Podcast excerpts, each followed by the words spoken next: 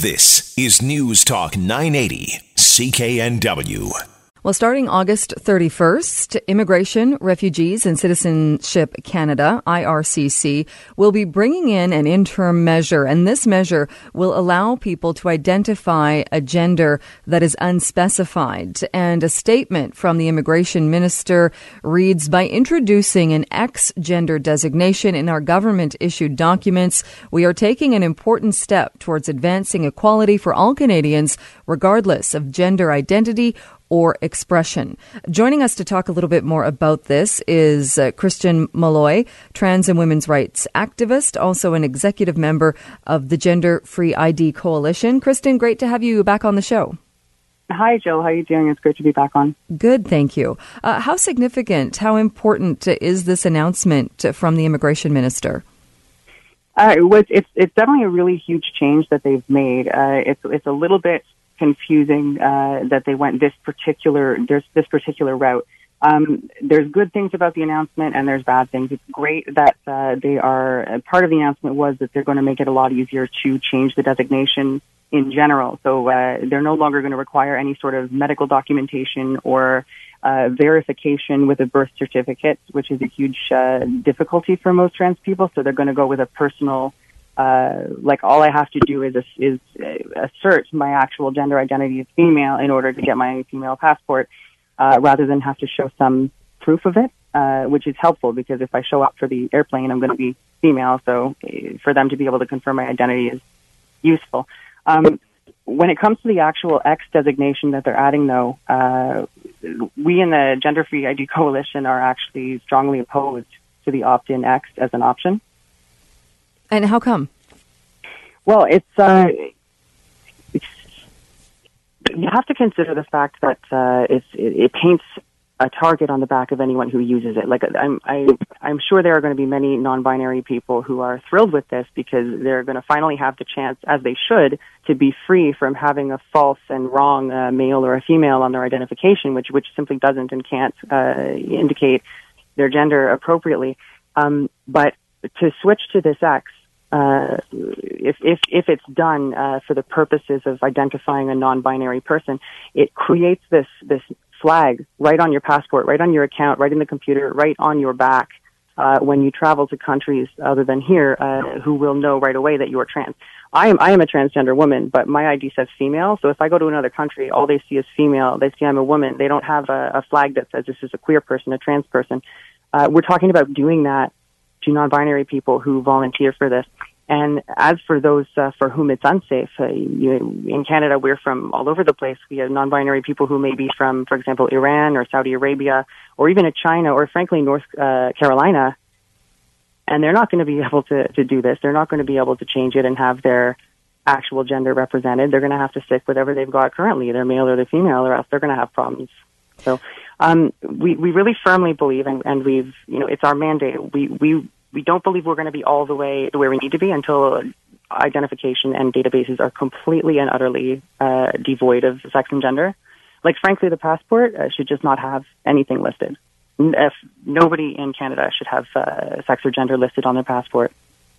Uh, what would happen then, though? And I'm thinking, if you, you have your passport, you're flying, and you go through, you get you get pulled over for a random check. And as it stands now, if you're if you identify as female, if you are female, you are searched by a female, male searched by male. How would that work then if nobody has a specified gender?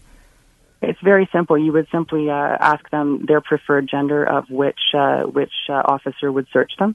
Um, it's worth noting, since you mentioned uh, security and crossing through and being searched, um, transgender people uh, do uh, frequently encounter uh, issues relating to those body scan machines. Like if they scan the transgender body and there's you know a heat signature where they you know where they don't expect one, they do come up and touch you inappropriately. So there's a lot of things that need to be fixed with with security in in traveling through airports, but um, it's a simple solution. Uh, walking through, uh, ask the person which is the gender that you prefer to be searched by, and uh, um, the thing about the X designation uh, being used in the way that the government's offering to use it is is is actually an inappropriate use of the X designation according to the International Civil Aviation Organization. They they don't use it to indicate uh, non-binary That's not what it means. It doesn't mean you're outside male or female. What the X designation actually means is that the information is unavailable or unspecified. So it's like it's like having emptiness in that field.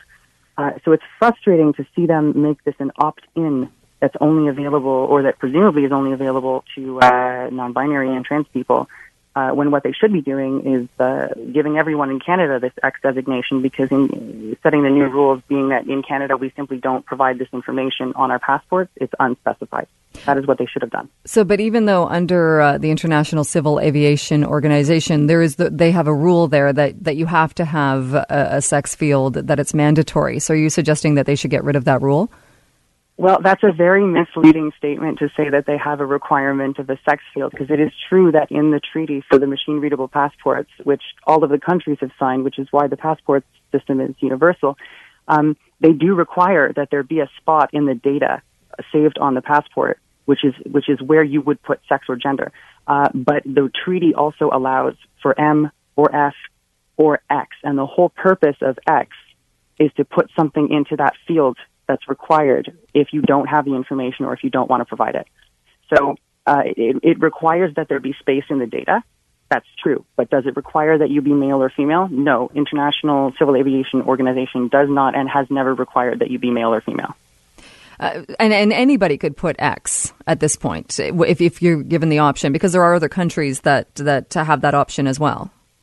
That's right. So it's up to the individual country how they want to issue these uh, designations that are available to them. It can be male, it can be female, or it can be X, meaning unspecified. Um, different countries use it in different ways. Of course, different countries have gender that works in different ways. Here, they've decided to make it available on this basis. Now, I was a little bit confused originally about whether this was going to be just available to non-binary people. So I contacted some of my contacts in uh, the government, and I found out that the X designation on passports that's just been announced, this is actually going to be available to anyone who wants it. You and me and everyone in Canada can apply to ask for this.